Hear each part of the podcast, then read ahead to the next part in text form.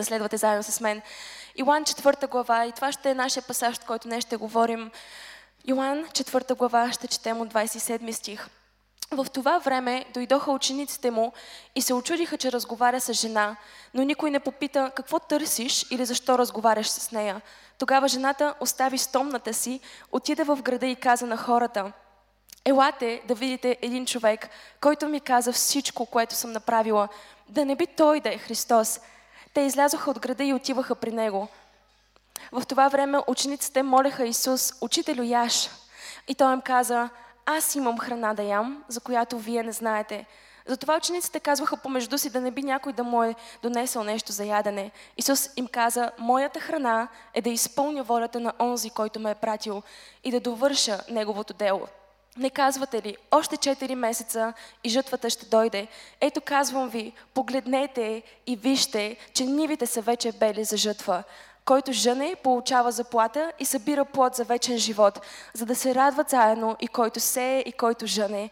Защото в това отношение вярна е пословицата, че един сее, а друг жъне. Аз ви пратих да женете това, което не сте се трудили. Други се трудиха, вие влязохте в наследството на техния труд. И много самаряни в този град повярваха в него, поради думите на жената, която свидетелстваше. Той ми каза всичко, което съм направила. И така, когато самаряните дойдоха при него, го помолиха да остане при тях и той остана там два дни. И още мнозина повярваха поради неговото учение. А на жената казаха, ние вече не вярваме заради това, което ти ни каза, понеже сами чухме и знаем, че Той наистина е Спасителят на света. Амен. Халелуя. Боже, благодарим Ти толкова много за Твоето Слово. Благодарим Ти за това, че Твоето Слово е истина и Той има сила да променя, има сила да, да изцелява, има сила да докосва сърцата ни. И аз се моля, Святи Душе, ела на това място, бъди с нас, променя ни, променя умовете ни, докосва и сърцата ни. Моля се да развържеш тези, които са в окови и да изцелиш тези, които са болни. Халелуя, Боже, в името на Исус. Амен, амен. Тук виждаме история, в която се развиват няколко сцени и виждаме как Исус стои с една жена, самарянка, има разговор с нея насаме. Учениците му са в другата част на града и отиват да търсят, за да донесат храна. И тази сцена, в която Исус е с тази жена, и тя му казва, и те си, те си говорят, и той казва, дай ми да пия. И жената се обръща към него очудена и дори малко смутена и неразбираща как един юдейн говори с самарианка, защото самаряните и юдеите по това време не им беше позволено да говорят един с друг. Тази жена се обръща към Исус и искам да видим думите, които му казва. 7 и 9 стих. Тогава, 9 стих. Тогава самарянката му каза, как ти, който си юдейн, искаш вода от мен, която съм самарянка, защото юдеите не общуват с самаряните. Исус е насаме с тази жена на този хълм, и се случва нещо много необичайно за тяхното време и тяхната култура. И той разговаря с нея и казва, дай ми да пия. Нейното очудване е как така ти, който си юдейн, как така ти, който си толкова свят и колкото се и се предполага изобщо да не говориш с мен, която съм толкова ниско в обществото. По това време юдеите и самаряните нямаха право да говорят един с друг, защото за юдеите те считаха, че самаряните са буквално са като нечисти, те не, са, не вярват в същия Бог, така че те са много далеч и не може да говорим с тях, защото ако говорим с тях, тогава ние ще бъдем умърсени. И буквално ги считаха като нещо по-малко от, от, от юдеите. И ето го Исус на това място място с жена, не просто, че е жена, но е самарянка. И всичките противоречия за тяхната култура. И той казва, дай ми да пия. И тя му казва, как мога аз да ти дам нещо? Какво мога аз да ти дам? Как може да искаш точно от мен аз да ти дам нещо? И говоряки за това пробуждане, което идва в нашата нация, което не просто идва, което вярваме, че е тук, и говоряки за това, че ние като църква сме призвани да отидем и да говорим и да споделим любовта на Исус. Тази жена е точно по същия начин, по който е света днес. Отиваме при хора, които не вярват в Бог и искаме да им кажем нещо и, и те се чуят как така, защо, защо идваш при мен да ми кажеш това. И за света за толкова, за съжаление, понеже църквата толкова дълго е осъждала хората в света и толкова дълго е говорила неадекватно с тях. И, за съжаление, поради толкова много осъждане и говорене за това как хората в света са а, обречени и нямат шанс, и Бог ги мрази, а, света има това отношение ти наистина ли говориш с мен? Наистина ли ти имаш какво да ми кажеш? Наистина ли, а, наистина ли ти ще дойдеш и ще ми говориш за Исус? Нали вие сте святи? Нали вие сте, нали вие сте, а, в, нали, вие сте от друго, а, тотално друг живот водите? Но Исус не се страхуваше да говори с тази жена. И говорейки за това пробуждане, и говорейки за това съживление, и говорейки за това разбуждане в нашето общество и в нашата нация, ние говорим за това, че е време като църква и като общество да излезем и да отидем при тези, които никой не иска да говори с тях. Амен. Да отидем при тези, които се чувстват като че никой не ги обича. Или, или се чувстват като че никой... А, всички ги осъждат и, и, и, и няма никой, който да, да може да говори с тях. И Исус се каза, дай ми да пия. За първи път, може би, тази жена се чувстваше полезна. Не знам, не знам каква е историята и всъщност имаме малко от историята и която Исус разкрива, но може би за първи път тази жена се чувстваше някой, като че наистина тя може да направи нещо добро за някой. По-надолу в пасажа разбираме за живота и за това, че живота и не е от най-цветните истории и за това, че през живота си и не, не е успяла да направи най-добрите неща. С други думи, Исус е там и, и говори и открива тези неща. И тя сега знае, той знае историята ми. Той знае това, през което съм минала. Той знае, че животът ми не е от най- примерните животи и съм направила някои грешки. Пробвах с този и пробвах с другия и пробвах по, по един начин и по втори начин и по трети начин и знам, че не е окей okay да живея по този начин. Обаче какво да направи? И той знае сега за това нещо. Той знае сега за живота ми, знае през какво съм минала как така той пак иска нещо от мен? Как така той иска аз да се докосна до него и да му дам тази вода? Исус му казва, ако просто знаеше. И много пъти си мисля за това, ако просто говорейки за нашите близки и познати, които са в света. И си казвам, ако просто знаеха, ако просто знаеха кой е този Бог, в който вярваме, ако просто знаеха, че този Бог не отива за да ги осъди, не отива за да, ги, за да им каже колко са грешни, не е тук за да им каже колко са паднали, но е тук за да им каже, ако просто знаеше, ти щеше да поискаш от мен и аз чак да ти дам. Исус поиска нещо от нея, не за да и, и, и той разказа за историята и не за да й каже колко тя е паднала и как тя е грешна и как трябва да се срамува от живота си. Той каза всичко това, за да може тя да знае, че той знае, но не се срамува от нея, че той знае, но не го е страх от нея. Амен. Това е сърцето на Исус. Това е сърцето на Исус към нашия свят. Това е сърцето на Исус към твоите невярващи близки, към твоите невярващи приятели. Исус никога не осъди някой, за да му каже, че той няма шанс да дойде при него. Исус каза, елате при мен, всички вие, които сте отрудени и обременени. И понякога ние сме като тази жена. Тук ли сте църква? Понякога ние сме като тази жена и Исус идва при нас – колко пъти сте преживявали това? Усещате как Бог ви привлича и идва и просто ви казва, ела, искам да ти дам нещо. И ти си казваш, Боже, точно с мен ли говориш? Как така говориш с мен? Не знаеш ли през какво съм минал? Не знаеш ли какво направих? Не знаеш ли кой съм аз? Не знаеш ли моята история? Не знаеш ли, че аз не съм достоен да говоря с теб? Исус казва, ако просто знаеше. Ако просто знаеше, тук ли сте църква, ако просто знаеше, че аз не се страхувам от това, през което ти си минал. Твоите грешки мен не могат да ме смутят. Аз съм по-голям от твоите грешки. Аз съм по-голям от това, през което ти си минал. Аз съм по-голям от твоите провали. Аз съм по-голям от това, през което си преминал и в това, с което си провалил. Амен. Това е нещо, което Исус говориш на тази жена. И много често четем този пасаж и си казваме, ето, Исус сега каза всичко, което тя е направила и може би тя трябваше да се засрами поне за това. А тя какво взе, че направи? Не само, че не беше смачкана от думите на Исус, защото Исус никога не говори за да ни смачка. В 28 стих се казва, тогава жената остави стомната си, отиде в града и каза на хората. Аз си мисля за този Исус – който винаги идва към нас. И дори нещата, които ни казва, за да ни изгради, за да ни поправи, за да ни каже, това не е добре за теб. Той винаги идва и накрая ни оставя, никога не ни оставя по същия начин, по който ни среща. Но това, което прави с живота ни е, че винаги той ни среща на, ако ни среща на, от, ако ни вземе от ниско място, той винаги знае как да ни остави, постави на високо място. И тази жена не просто, че не беше смачкана от този разговор с Исус, но тя имаше сила да отиде и да каже на някой друг.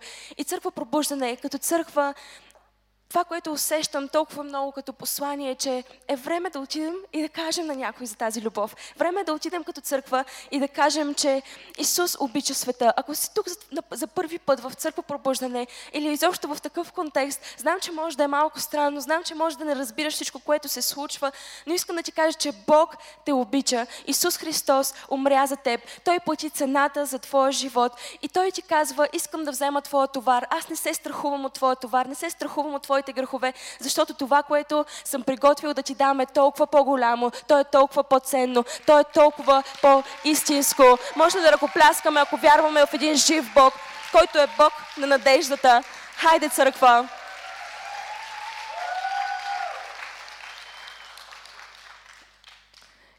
И Исус направи огромната размяна на това място.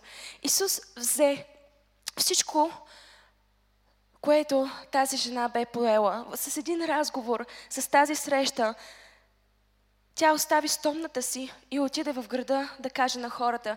С другите ми, тя остави това, от което до сега се беше черпила. Тя остави назад живота, през който беше живеела до сега. Тя остави назад тази стомна и водата, от която беше пила до сега.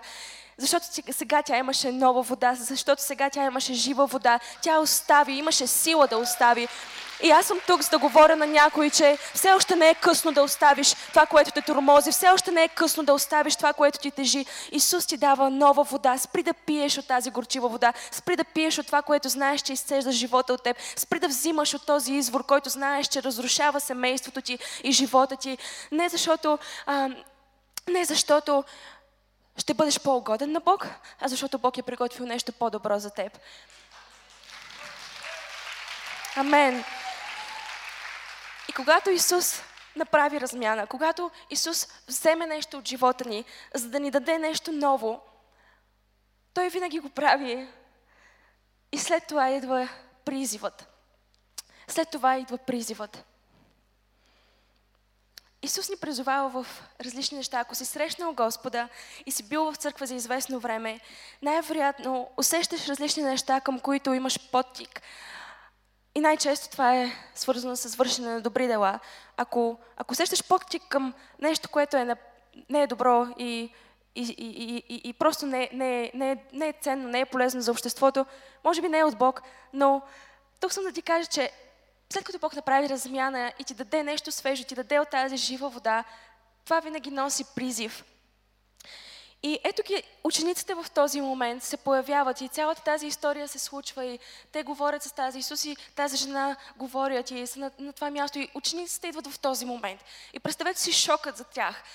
Учителят ни, този свят Божий човек, говори с жена на Самей и тя е самарянка. Представете си очудването и неразбирането и шока. И Словото казва, в този момент учениците дойдоха и се очудиха, че, говори, че разговаря с жена. Като цяло се очудиха, че разговаря с жена, защото жените също бяха като по-низко от мъжете. Те бяха буквално считани като втора класа хора. И първо той говори с жена и те се очудиха. Обаче никой не попита какво търсиш или защо разговаряш с нея. И ето ги тук тези ученици с цялото им добро желание да променят света и да разтърсват света и, и, и в техния малък ум. Все още светът се ограничава до Юдея, все още светът се ограничава до Иерусалим, все още светът се ограничава до това, което е познато и това, което е удобно и това, което е комфортно. И сега те виждат Исус, който е излязъл извън техния малък свят, излязъл е извън техните малки кутии и говори с жена, която е самарянка, с жена, с която не се предполага да говори. И те отидоха и в сърцата си го осъдиха, но нищо не можаха да му кажат. Това не ви ли напомня? Толкова пъти сме срещали хора, които правим нещо и минаваме през трудности в живота ни. Те никога няма да ни кажат, ей, това, което правиш, разрушава живота ти, нека ти помогна, обаче вътрешно ще ни осъдят. Тук ли сме? Някои от нас сме били по този начин и сме се покаяли за това, че сме осъждали хора, обаче не сме им помагали всъщност. И църквата не е призована да осъжда хората в света, защото религията е точно това, което прави. Тя осъжда хората, но никога не е там, за да им помогне. Тя никога няма да посмее да говори публично. Учениците осъдиха Исус и тази ситуация в сърцата си, но не посмяха да кажат нищо. Църквата е призована да отиде към хората, към тези, които никой не иска да посети, към тези, които само Исус смее да посети. Но идва призивът. И в тази ситуация, ето започва един разговор, учениците започват да разговарят с Исус и той разбира се знае за техните мисли, за тяхната борба и, той разбира, че те, те не, не разбират какво се случва в този момент. И започва един разговор, в който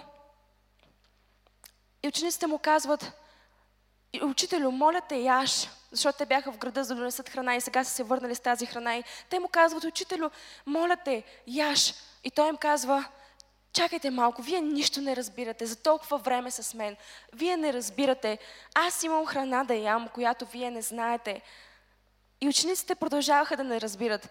Но Исус им каза, моята храна е да изпълня волята на онзи, който ме е пратил и да довърша Неговото дело.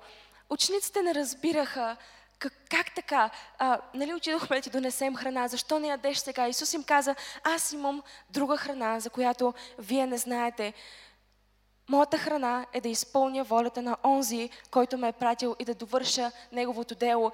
Тук говорим за призива, за този сладък призив, който идва към всеки един от нас. И в момента знам, че докато говоря, има хора, които веднага в умовете ви изникват хора, за които се молите и, и хора, които вярвате да бъдат спасени. Или такива, които просто искате да направите нещо добро за тях. Искате да направите нещо, което наистина да им покаже, че Бог ги обича и Бог е с тях. И това е призива, който Бог е сложил върху, върху вас. Но ето каква беше борбата на учениците. И Исус им казва, не казвате ли, защото той разбра, че те не осъзнават какъв е смисъл на това, което Исус прави. И той им каза, не казвате ли, още 4 месеца и жетвата ще дойде. Ето казвам ви, погледнете и вижте, че нивите са вече бели за жътва, който жъне получава заплата и събира плод за вечен живот, за да се радват заедно и който сее и който жъне. Затова в това отношение вярна е пословицата, че един сее, а друг жъне. Той с други думи им казва, не казвате ли вие още 4 месеца и жетвата ще дойде? Той разбира, че учениците не са готови за огромното за огромния призив, който Исус ги призовава. Той, те все още не бяха готови да разберат наистина това, което Исус се опитва да направи и това, че Исус не чака перфектните хора. Исус не чакаше да срещне перфектния човек, с който да разговаря. И, и той това, което им казваше, чакайте малко, вие казвате, нека дойдат още няколко месеца и тогава ще дойде жетвата или нека срещнем правилната тълпа, нека намерим правилните хора, на които да проповядваме, нека намерим най-святите хора, на които да проповядваме и тогава ще събираме жетва. Исус им каза, не, ние, вие не разбирате, не чакаме перфектните хора, аз не търся перфектен човек. Бог не търси ти да си перфектен, за да може да те срещне, за да може да промени живота живота ти, за да може да те обича. Бог иска да те срещне точно на място, в което си, с твоите обърквания, с твоите проблеми. И това е нещото, за което той се опитваше да им говори. Той им каза, той им каза, погледнете и вижте, че нивите са вече бели за жътва. Не дейте си казва, нека изчакаме още малко. Нека църквата да изчака още малко. Църква пробуждане, нека не си казваме, нека дойде следващия голям празник, за да говорим за Исус. Нека не си казваме, нека изчакаме да дойде Рождество, защото църквата тогава е навън и хората са отворени за Евангелието и е толкова лесно. През другото време може би ще ми се изсмеят, може би няма да го разберат, може би ще си помислят, че нещо, а, нещо не е на наред с мен, но Исус им каза, ето, казвам ви, погледнете и вижте, че нивите са вече бели за жътва. Стига, отлагахте, стига чакахте перфектния момент, перфектния човек, перфектната ситуация, перфектното обстоятелство да споделиш вярата си Исус. Не дай да чакаш този момент. Ако имаш хора, окей, okay, ако имаш хора в живота си, които, за които се молиш, за които вярваш, че а, искаш Бог да ги докосне и да, и да, и да, и да преживеят а, Божията любов. Някои от нас имаме приятели, които са наркозависими. Имаме приятели и познати, които се борят с различни неща и си казваме, Господи, кога ще дойде тяхното време? Може би, нека да изчакам, нека да изчакам да се случи нещо по-голямо, за да ги поканя на църква. И Бог ни казва, не дей да чакаш правилното време. Сега е време за жетва. Кажи, сега е време за жетва. Кажи, няма да чакам повече, защото сега е време за жетва. Исус им каза, ето казвам ви, погледнете и вижте, че нивите са вече бели. Искам да го прочета от разширения превод, защото там се казва, много ми харесва в Passion Translation, се казва от 34 стих, докато тълпите се стичаха от селото, Исус каза на учениците си, защо да казвате, жетвата е след няколко месеца, след още няколко месеца, вижте всички хора, които идват, сега е време за жетва. Ето техните сърца са като обширни ниви от зряло жито, готови за духовна жетва. И всеки, който жене тези души за вечен живот, ще получи награда. Тези, които сеят духовни семена и тези, които женат реколтата, заедно ще празнуват с голяма радост. Това е потвърждение, че един сее семе, а друг събира жетва. Исус им каза, ето, техните сърца са като обширни полета с зряло жито, готови за духовна жетва. Искам да ви кажа, църква, че хората са готови за духовна жетва.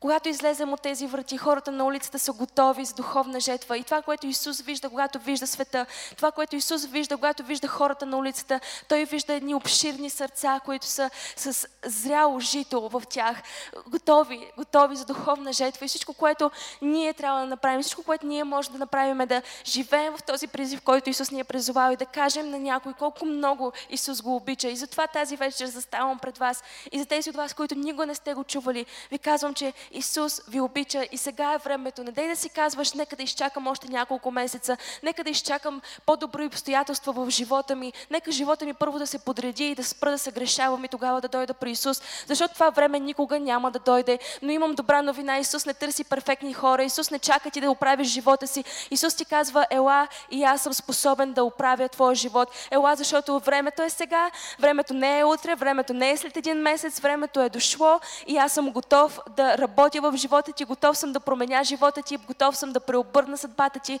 за да може да се родят красиви неща чрез нея. Вярваме ли в това? Халелуя! Халелуя! Силно вярвам в това послание, защото за съжаление съм виждала много хора да си отиват от тази земя, без да имат шанс да чуят за Исус. И преди време, точно когато а, започна да усещам този призив от Бог да служа и да проповядвам и всъщност проповядването дойде доста по-късно, но просто исках да, да служа на Бог и, и целият ми живот да бъде за, за, за Бог. И просто вървях по улицата и, и започ... когато, когато си по този начин, когато мислиш за тези хора има една спешност. Не знам колко от вас сте го усещали. Тази спешност вътре, която казва няма време. Трябва да кажа за някой, на някой за този прекрасен Исус. И не е защото този Исус говори за това, че ще осъди света, защото хората трябва да знаят за тази любов. Хората трябва да знаят колко по-хубаво е с Исус. Съгласни ли сте, църква? Тези, които сте го преживели. И вървях и просто беше в час пик, в момент, в който много хора са навън, коли, движения и просто хора ме подминават и си казвам, Господи, как е възможно, ако ме призоваваш да, да говоря за теб и ако ме призоваваш да споделям за теб на хората, как е възможно да кажа на всички тези хора? Невъзможно е, те са милиони, те са хиляди, няма как аз да кажа на всички тези хора. И в сърцето си усетих думите на Бог, който ми каза, знаеш ли колко много, всеки човек, всеки човек, който виждаш, има някой близък в живота му, който знае за мен. Всеки човек, който ти виждаш тук в автобуса, погледни хората, които стоят в автобуса до теб седнали. Знаеш ли, че те имат близки, които са вярващи? Знаеш ли, че те имат приятели, които знаят за Исус? Обаче къде сме ние, къде сме ние като църква? И искам да ви кажа, че не е трудно, не е толкова трудно да кажеш на някой за това, което Бог е направил за теб. Не просто, че не е трудно, а това е най-удовлетворяващото нещо на целия свят. Най-удовлетворяващото нещо да видиш как близките ти се спасяват, как приятелите ти се спасяват, как хора, които са били зависими от неща, са свободни заради това, че познават Исус Света заслужава да чуе за Исус. По същия начин, по който ние бяхме изкупени и ние бяхме спасени. Представи си само твоя живот без Исус. Представи си къде щеше да бъдеш и какво щеше да правиш и как щеше да търсиш, ако не познаваше Исус и ако никой не ти беше казал за Него. Ние сме тези хора, които излизаме и казваме, жетвата е сега, сега е това време, сега е това време за пробуждане, това е месецът на пробуждане, това е нашето време. Ние отиваме и казваме на хората за Исус. Така че край на отлагането. Кажи край на отлагането. Кажи край на отлагането. Можеш ли да видиш всички хора, които идват? Исус каза, вижте всички хора, които идват. Можеш ли да видиш всички хора, които идват? Можеш ли да си представиш всичките ти близки спасени? Можеш ли да си представиш всичките ти приятели спасени? Можеш ли да си представиш колегите ти спасени? Можеш ли да си представиш нашите управници, нашият президент и хората, които ни управляват, как вярват в Исус и как водят нацията ни към по-добро? Може ли да си представим, че тази нация няма да бъде водена от лични амбиции за слава, слава и за, за пари, но ще бъде водена от хора, които вярват в Исус и искат по-доброто на нашата нация. Можем ли да го видим? Можем ли да си го представим? Виждаме ли тези хора, които идват? И ако си достатъчно дълго време в църквата и вече си част от, от, от а, нашите помощници или си лидер на група или правиш нещо, което е свързано с хора, можеш ли като лидер и като човек, който помага в църквата да видиш как тези хора идват и това, не, това няма, това пробуждане няма да стане просто с усилието на един или двама хора, двама човека, които стоят на тази сцена и проповядват. Това пробуждане, за което ние говорим, не е във формата на проповед. Чувате ме църква? Не знам дали, не знам дали чувате и, и, и, и това, това, което... Но няма да дойде във формата на проповед. Хм. Усещам, че това е нещо много специфично за някой, но няма да дойде просто във формата на някой човек на сцената, който проповядва. Това ще дойде в групите ни, ще дойде в екипите ни, ще дойде всеки път, когато ти като посрещач се усмихваш и виждаш тези хора, които идват, наистина ги виждаш. Не просто стоиш там и те минават през теб и ти просто, нали, минавам през, минаваш през мен, как беше тази песен, минаваш през мен. Не, наистина, ако стоим и ги виждаме, Сърцата ни ги виждат, умовете ни ги виждат, представяме си ги, вярваме за това и събираме тази жетва, за която Исус говори. Представете си колко Исус беше запален, колко Исус беше запален да събере тази жетва.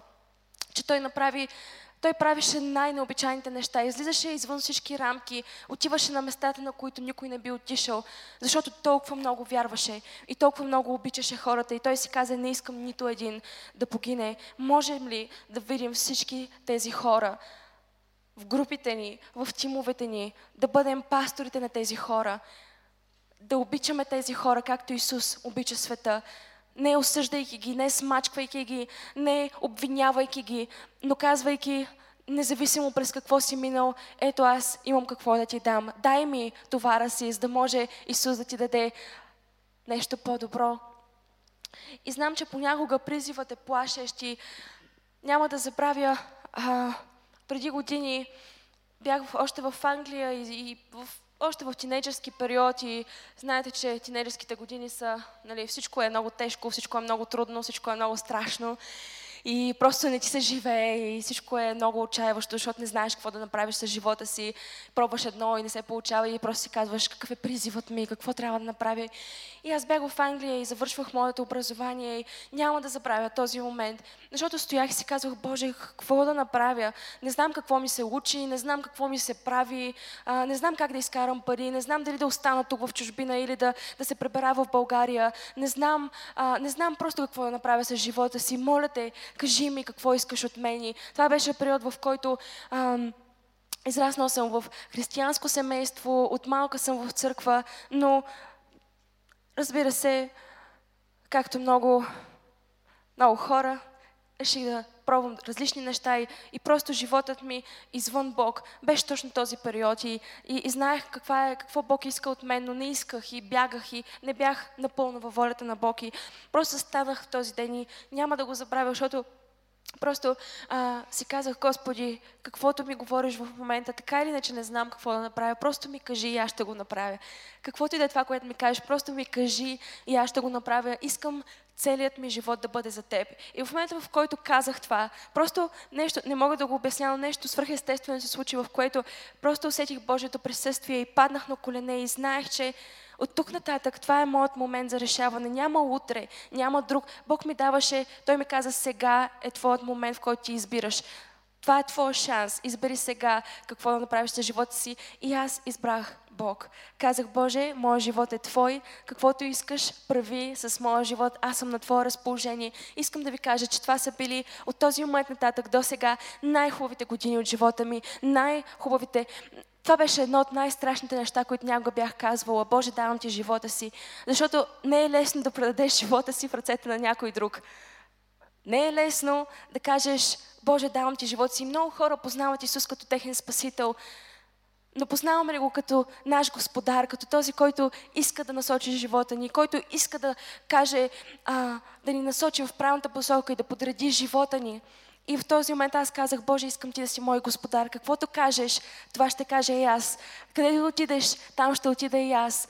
На който, с който искаш да ме срещнеш, ще се срещна с него. На който искаш да говориш, ще говоря с него. Искам да ви кажа, че няма по-удовлетворяващо нещо от това да си в Божията воля. Няма по-удовлетворяващо нещо от това да следваш призива на Бог, колкото и невъзможен и труден да ти се вижда. И за някои от вас, вие сте призвани в различни сфери. Някои от вас сте призвани да светите в обществото и да влияете на места, на които които аз никога няма да мога да влияя. Но Бог ти казва, не се плаши от този призив, който аз ти давам, защото докато ти си в призива, докато ти си в това, което аз имам за теб, няма нищо страшно, защото аз съм с теб, аз ще бъда до теб, аз ще отворя устата ти, аз ще отворя ръцете ти, аз ще помажа ръцете ти, Халелуя! Не знам дали го вярвате, но това е за някой, който е в тази зала и Бог ти казва, аз те призовавам, но заедно с това ще ти дам всичко, от което се нуждаеш, за да бъдеш светлина в твоето общество.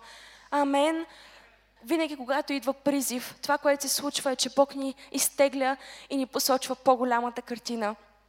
Той ни изважда от нашия малък свят, където много неща са невъзможни, много неща са плашещи и много неща са несигурни. И Той ни казва, погледни голямата картина. Не дай да се забиваш в твоето ежедневие, което изцежда силата ти, изцежда креативността ти, изцежда вълнението ти, изцежда творчеството ти. Погледни голямата картина, защото тя е толкова по-хубава, толкова по-стойностна и толкова по-важна. И Понякога, за да следваш това, към което Бог те призовава, трябва да оставиш някои неща. Трябва да оставиш някои неща назад, които те спират и които ти пречат да видиш голямата картина. Много е лесно в нашето ежедневие да се вкараме в тези малки неща, в нещата, които не работят, в нещата, които не стават. Пробваш един бизнес и не става. Пробваш втори бизнес и той е още по-лош от първия бизнес. Пробваш трети бизнес и вече си казваш, може би трябва да спра да пробвам, защото бизнесът не е за мен. И опитваш се да правиш всички тези неща и това те вкарва в този цикъл на малките неща, които не стават и малките неща, които не се получават. Но ако просто видим голямата картина, Божието Слово ни казва, че ако поставим Божието царство на първо място, ако поставим делото му на първо място, всичко останало ще ни се прибави. И аз знам, че в църква пробуждане е пълна е с такива хора, които гледат на голямата картина и участват в голямото дело. И не винаги е лесно, не винаги върви гладко, не винаги животът ни се нарежда така, както ни се иска, но голямата картина носи голямо снабдяване заедно със себе си. Казах, че голямата картина носи голямо снабдяване. Амен.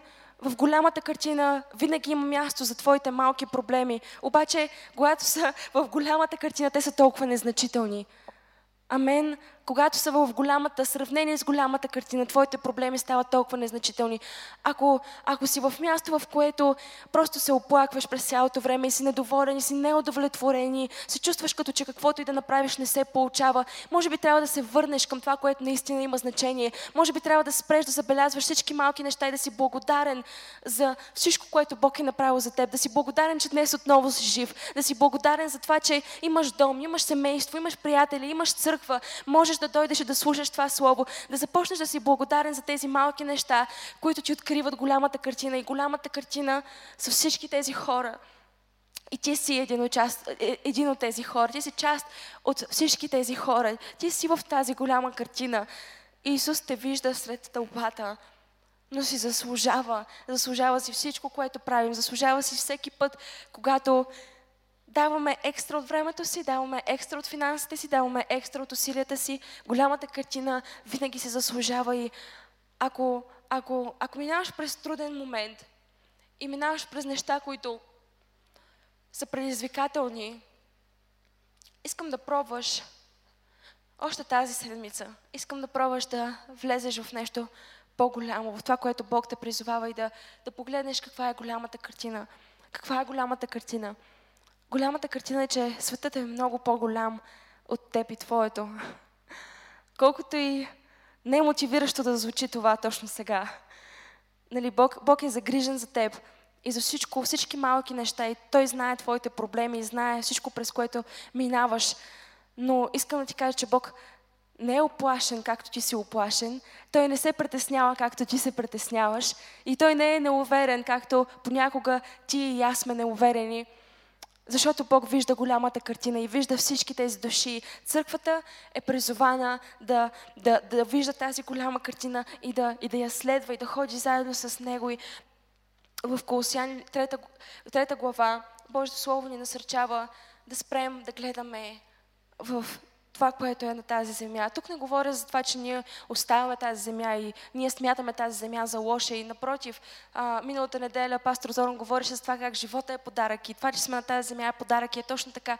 Но в смисъл на това, че спираме да гледаме в проблемите на тази земя, спираме да гледаме в трудностите, които ни се изпречват в тази земя, спираме да гледаме ако сте били възкресени заедно с Христос, търсете това, което е горе, където седи Христос от дясно на Бог. Мислете за горното, а не за земното, защото умряхте и животът ви е скрит в Христос, в Бог. Когато Христос, нашият живот се яви, тогава и вие ще се явите с Него в слава. Спрете да мислите за земното, за малките неща, за, за, тези, а, за тези земни трудности и проблеми, които са толкова времени, които не могат да се сравнят с вечността, не могат да се сравнят с нашия прекрасен Исус. И това, което минаваме в, в момента на тази земя е толкова временно и, и, и, и може да бъде толкова понякога а, тежко за нас, защото не виждаме голямата картина, но ако просто влезем в нея и просто видим колко по-велико е, тогава всички тези проблеми просто избледняват. Вярваме ли? Да, може да го пляскаш, ако вярваш в това. И И просто ви насърчавам, ако, ако има хора, за които вярвате, ако има хора, които точно сега, докато съм говорила, си представяте и виждате, или, а, или различни слови на обществото, просто които а, сте вярвали и сте се молили за тях да бъдат докоснати, да бъдат спасени, това е това послание, което Бог ти казва. Сега е време за жетва. Не се страхувай да говориш, не се страхувай да споделяш, не се страхувай да излезеш и да бъдеш там, сред хората, да бъдеш там в обществото, да бъдеш там, където Исус обича тези, които са необичани, достига тези, които са недостигнати и нахранва тези, които са гладни. Благодарим ви, че гледахте това излъчване и че се присъединявате всяка неделя на живо. Ако искате да гледате повече от нашите видеа, абонирайте се за нашия канал. А пък ако това видео ви е докоснало и ви е харесало, споделете го с вашите приятели. Ако искате да се включите в това, което ние правим, може да дарите, като натиснете бутона Дари. Бъдете благословени